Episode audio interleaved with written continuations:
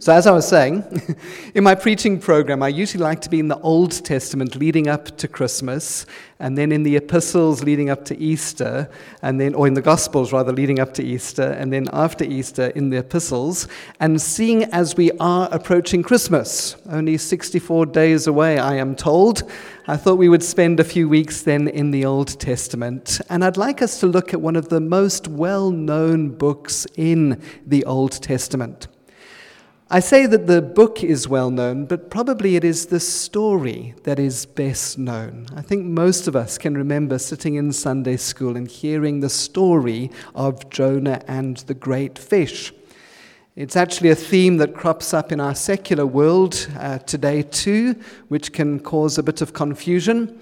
I remember one general knowledge quiz where a contestant was asked, Who, according to the Bible, was swallowed by a whale? And the man thought about it for a while and then confidently replied, Pinocchio. or oh, perhaps if you're a bit younger, you might have answered Nemo and Dory. People who know very little about the Bible are probably familiar with this story of Jonah and the great fish. But this isn't simply a book about a man who had a miraculous escape. This is a book about sin and grace. The Bible often describes those topics theologically, but here in the book of Jonah, they are addressed concretely and personally. As Pastor Timothy Keller puts it in his excellent book on Jonah, the prodigal prophet, sin is running away from God, and grace is God chasing us down, hunting us down in love and intercepting our self destructive behavior. Sin is running away from God, and grace is God chasing after us. And because this is the human experience, it will be well worth our while spending a few weeks getting to grips not just with the story, but with the content of the book of Jonah. So let's dive straight in, if you'd pardon the expression, and let's begin by reading just the first five verses of this book Jonah chapter 1, verses 1 through 5. The word of the Lord came to Jonah, son of Amittai. Go to the great city of Nineveh and preach against it, because its wickedness has come up before me. But Jonah ran away from the Lord and headed for Tarshish. He went down to Joppa, where he found a ship bound for that port. After paying the fare, he went aboard and sailed for Tarshish to flee from the Lord. Then the Lord sent a great wind on the sea, and such a violent storm arose that the ship threatened to break up. All the sailors were afraid, and each cried out to his own God, and they threw the cargo into the sea to lighten the ship. But Jonah had gone below deck, where he lay down and fell into a deep sleep. This is God's word. So, Jonah was a prophet who lived in the northern kingdom of Israel in the 700s BC. Uh, you may remember that at this point, Israel was divided into two kingdoms. You had the northern kingdom of Israel and the southern kingdom of Judah. And it's into this northern kingdom of Israel that Jonah is a prophet, uh, a preacher, if you like. Uh, Jeroboam II is the king. And in the book of 2 Kings, chapter 14, we read these words. Jeroboam restored the boundaries of Israel from Lebo Hamath to the Sea of the Arabah in accordance with the word of the Lord, the God of Israel, spoken through his servant Jonah, son of Amittai, the prophet from Gath Hepher. So here you have Jonah, and he's preaching to the nation, and under his preaching and his ministry, the nation of Israel expands. Now, at this time, the nation of Assyria was the main superpower in that region. They were beginning to take over a number of the other nations in the region, and they were the main threat against Israel and Judah. And one day, out of the blue, God comes to Jonah with a new sermon series and a new congregation that he wants to him to preach it to. Verse 1 The word of the Lord came to Jonah, son of Amittai Go to the great city of Nineveh and preach against it, because its wickedness has come up before me.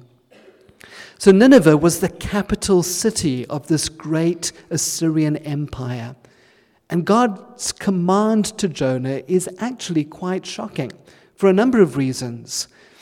Firstly, the fact that God would send one of his prophets to actually visit a foreign nation. Many of the other prophets had preached messages against the nations. So if you look at prophets like Jeremiah or even Nahum, there you have addresses to the other nations. But this is the first time that God is actually sending a prophet to physically get up and go and visit one of these nations.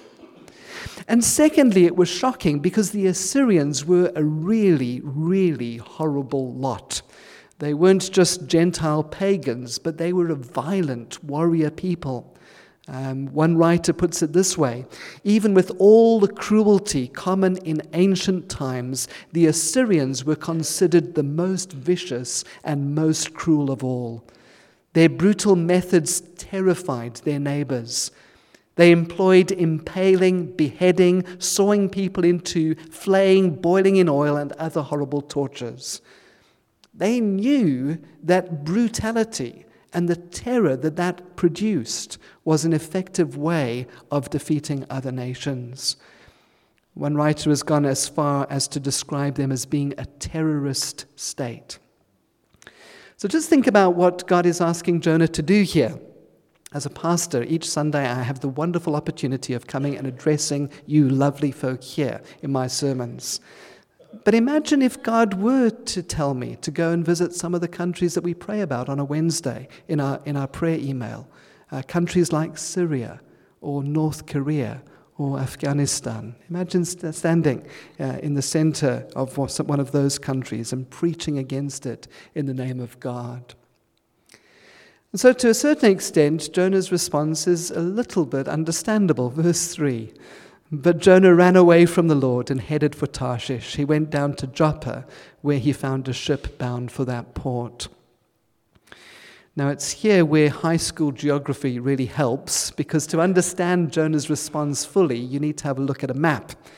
God calls Jonah to go to Nineveh, which would have been an overland journey uh, towards the northwest of Israel.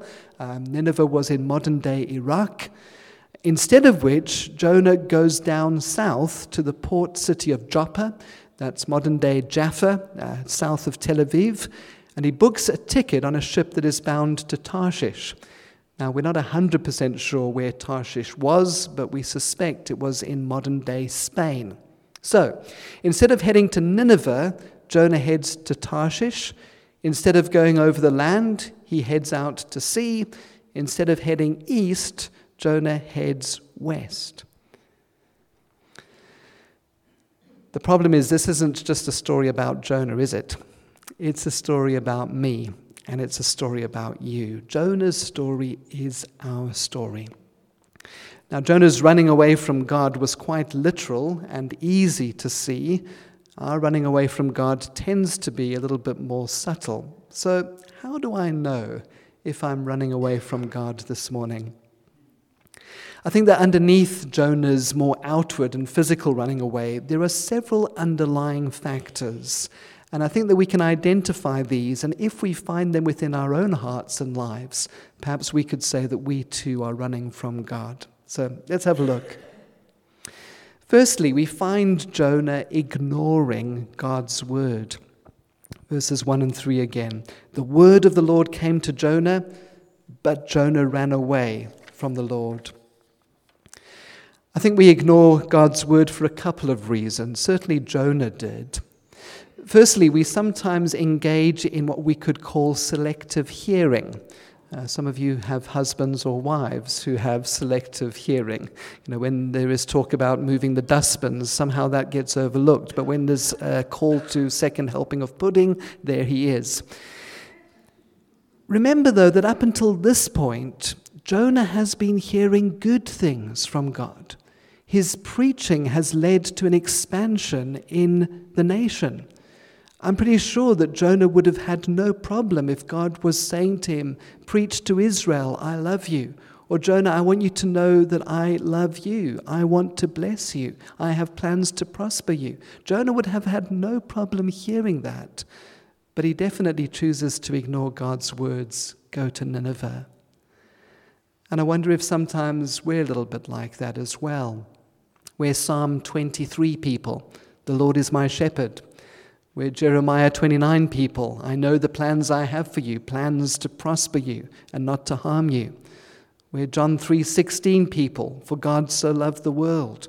We like those scriptures and others like them and we spend our time reading them, but are we prepared to hear some of the more difficult things from God's word or do we tend to ignore those bits? A very wise person once said that some people don't read the Bible not because the Bible contradicts itself, but because the Bible contradicts them. But secondly, we ignore God's word when we think that we know better. Jonah doubted the goodness and the wisdom and the justice of God. He couldn't think of a good reason why God would want him to go to Nineveh and so he concluded that there couldn't be a good reason. God was wrong. and the same is true of us sometimes. God's word seems to be filled with all sorts of commands, and sometimes those commands don't seem to make a lot of sense. And in those times, we have to decide does God know what is best, or do we? Perhaps we find ourselves in a difficult situation. Uh, perhaps we're not sure what God is doing, and, and we know that God wants us to take a particular course of action, and we think, no, uh, I, I can't trust God in this situation. I can't trust Him to do what is right. Uh, all too often, we doubt that God is good and that He is committed to, to our best interest, and so we go our own way and we ignore His word. You might recall that that was actually the original problem in the Garden of Eden, wasn't it? God told Adam and Eve, You're free to eat of any tree in the garden, just don't eat the fruit from that one particular tree in the center of the garden. And what happens? Adam and Eve look at the tree and they look at the fruit, and it looks so good. It's beautiful. It looks good for eating. They can't think of a good reason why God would t- tell them not to eat it. And so they conclude that there isn't a good reason. God is wrong. And so they take and they eat. God couldn't be trusted to have their best interests in mind. Or so they thought. And so sometimes we think. Secondly, we find Jonah being indifferent to the needs of others. He's lost his concern for others. God comes to Jonah and he tells him to preach to the city of Nineveh, and all that Jonah can see is a nation full of fierce, bloodthirsty, horrible, violent people. God, however, has a very different picture of these folk. Uh, towards the end of the book, in chapter 4, uh, God says these words to Jonah. He says, Nineveh has more than 120,000 people who cannot tell their right hand from their left, and many cattle as well. Should I not be concerned about that great city? God was concerned about these people, even if Jonah wasn't. You may remember how Jesus saw the crowds as well. The disciples saw the crowds and saw a lot of problems. Jesus looks at the crowds in Matthew chapter 9, and we read that when Jesus saw the crowds, he had compassion on them because they were harassed and helpless, like sheep without a shepherd. When we lose our love for the people around us, when we don't see people as human beings made in the image of God, people for whom Jesus died, when we start beginning to feel feelings of animosity and even hatred towards others who are different from us or who are doing evil things, when that starts to happen, it's an indication to me that I need to return to God. I've lost connection with God because He is merciful and loving towards all of His cre- creatures, all human beings. I need, it's only when I'm connected to God, though, that I can see people as God truly sees them and feel for them what God feels for them. And linked to that, thirdly, I think we can say that Jonah was self righteous. The reason that he was indifferent to the needs of these Assyrians was because of his own self righteousness. He felt that he was superior to them. So at this point in the book, we're not actually told why Jonah ran away. We suspect it may be out of fear, but when we get to the end of the book, Jonah himself tells us. He says to God in chapter 4, O Lord, is this not what I said when I was still at home? That is why I was so quick to flee to Tarshish. I knew that you're a gracious and compassionate God, slow to anger and abounding in love, a God who relents from sending calamity. Jonah didn't think that these Assyrians were worthy of God's grace, but he thought that he was worthy of God's grace. He thought that they were a lot worse than he was. And it's so easy for us to look at the news and think about those evil people out there and forget that that same evil lives within me. Remember Alexander Solzhenitsyn writing and saying, if, if only it was so easy, if only there were evil people out there that need to be removed from the rest of us. But it's not like that. The line between good and evil runs down every human heart, and who can cut out a piece of his own heart? We need to remember that the ground is level at the cross and if we're worried about murderers and rapists out there, we need to hear God's word to us again. Anyone who's lusted has committed adultery. Anyone who's angry with his brother is a murderer. I think that's why you have those curious words in the middle of Psalm 139 the psalmist sort of spoils the psalm for us. He says, If only you would slay the wicked, O God, away from me, you bloodthirsty men. Do I not hate those who hate you, O Lord, and abhor those who rise up against you? And then he says, Search me, O God, and know my heart. Test me and know my anxious thoughts. See if there is any wicked way in me, and lead me in the way everlasting. One of the reasons that we fail to reach out to others is because we think that we're superior to them. Perhaps if we've been in church for a while and we've managed to avoid some of the so called greater sins, we begin to think that actually we're pretty good candidates for God. We're good recipients of the salvation He offers. But the reality is that all have sinned and fall short of the glory of God. Fourthly, in Jonah's life, we find spiritual apathy. I think that's what's being described in verses 4 and 5. Then the Lord sent a great wind on the sea, and such a violent storm arose that the ship threatened to break up. All the sailors were afraid, and each cried out to his own God, and they threw the cargo into the sea to lighten the ship. But Jonah had gone below deck, where he lay down and fell into a deep sleep. This wasn't a peaceful sleep. I'm sure that many of us know the desire to escape reality through sleep, if even for a little while. Here you've got this tremendous storm that's going on. All the pagan sailors are terrified. They're crying out to their gods. And Jonah, the prophet of God, falls asleep. And I think sleep here is a good metaphor for spiritual indifference. That's why several times in the New Testament we are told to wake up and to be alert. We're not to be those uh, who sleep, and because, as Paul says, those who sleep, sleep at night, and those who drunk be, get drunk at night. He says, wake up, uh, wake up to the reality of God. So, ignoring God's word, indifference to the needs of others, self righteousness, and spiritual apathy all lead Jonah in time to the point of deliberate disobedience. God said go, and Jonah said no. Verse 3. But Jonah ran away from the Lord. Just think about that for a moment. Think about the insanity of trying to run from God. Going back to Psalm 139 for a moment where the psalmist prays, Where can I go from your spirit? Where can I flee from your presence? If I go up to the heavens, you are there. If I make my bed in the depths, you are there. If I rise on the wings of the dawn, if I settle on the far side of the sea, even there your hand will guide me, your right hand will hold me fast. If I say, Surely the darkness will hide me, and the light become night around me, even the darkness will not be dark to you. The night will shine like the day, for darkness is as light to you.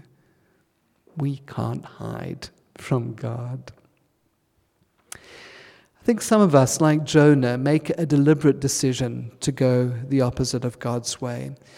But for others, we don't necessarily deliberately set out for Tarshish. We kind of just drift in that direction. By not closely following God and seeking His will, we end up in Tarshish. I always remember reading the autobiography of Claire Rayner, the British journalist and broadcaster, and her autobiography was entitled, How Did I Get Here from There? And sometimes we experience that in our own lives. It's just a spiritual drift that leads us far from God. So this morning it's well worth just asking ourselves as we come to a moment of prayer Am I running from God? Am I someone who is ignoring God's word, indifferent to the needs of others, disobedient to God's call, spiritually apathetic? And do I need to return to God? How do we return? Well, we'll look at this later in the book.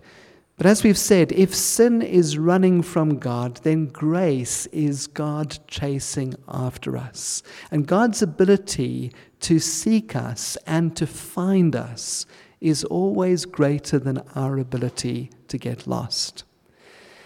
If this morning we've realized that we're running from God or that we're drifting from God, there are two very simple Bible prayers that we can use this morning. Both are found in Psalm 119. Just sentence prayers but extremely powerful if prayed from a genuinely repentant heart. Firstly, in Psalm in verse 176, the psalmist prays, I have strayed like a lost sheep. Seek your servant. Such a powerful prayer. Lord, I'm lost and I can't even have the strength to seek after you. Won't you seek after me? I've strayed like a lost sheep. Seek your servant. And in verse 94, he prays, Save me, for I am yours. It's a lovely prayer. Lord, I am yours. Please save me. Those are sincere prayers that God will always answer yes. John Newton discovered this. John Newton was a captain of a slave trip uh, on one particular trip, he set off on a slave ship leaving from Africa with a cargo of slaves. He was an experienced sailor and navigator. His cursing and blaspheming on that ship embarrassed his fellow sailors. You've got to be pretty bad to embarrass sailors. Halfway across the Atlantic, the ship was caught in a terrible storm and began taking on water. The crew had to pump 24 hours a day to stay afloat. The sailors had to tie themselves to the deck to keep from being swept overboard. At one point, several of the crew considered throwing Newton overboard because they thought that, the, that Newton was a little bit like Jonah and had caused the storm. Eventually, the captain decided that the only way they could survive the storm would be through God's prayer or through God's power. And so he commanded everyone on board to pray, including John Newton. And so John Newton prayed. He said, God, if you're true, make good your word, cleanse my vile heart. After four weeks of storms and many brushes with death, the ship finally made it into an Irish port. And John Newton, the freethinker, the slave trader, the atheist, declared his faith in Jesus. He became a well known preacher and writer and hymn writer.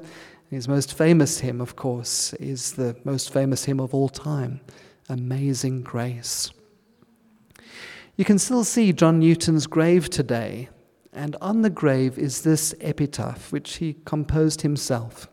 It says this John Newton, clerk, once an infidel and libertine, a servant of slaves in Africa, was by the rich mercy of our Lord and Saviour Jesus Christ preserved, restored, pardoned, and appointed to preach the faith he had long labored to destroy.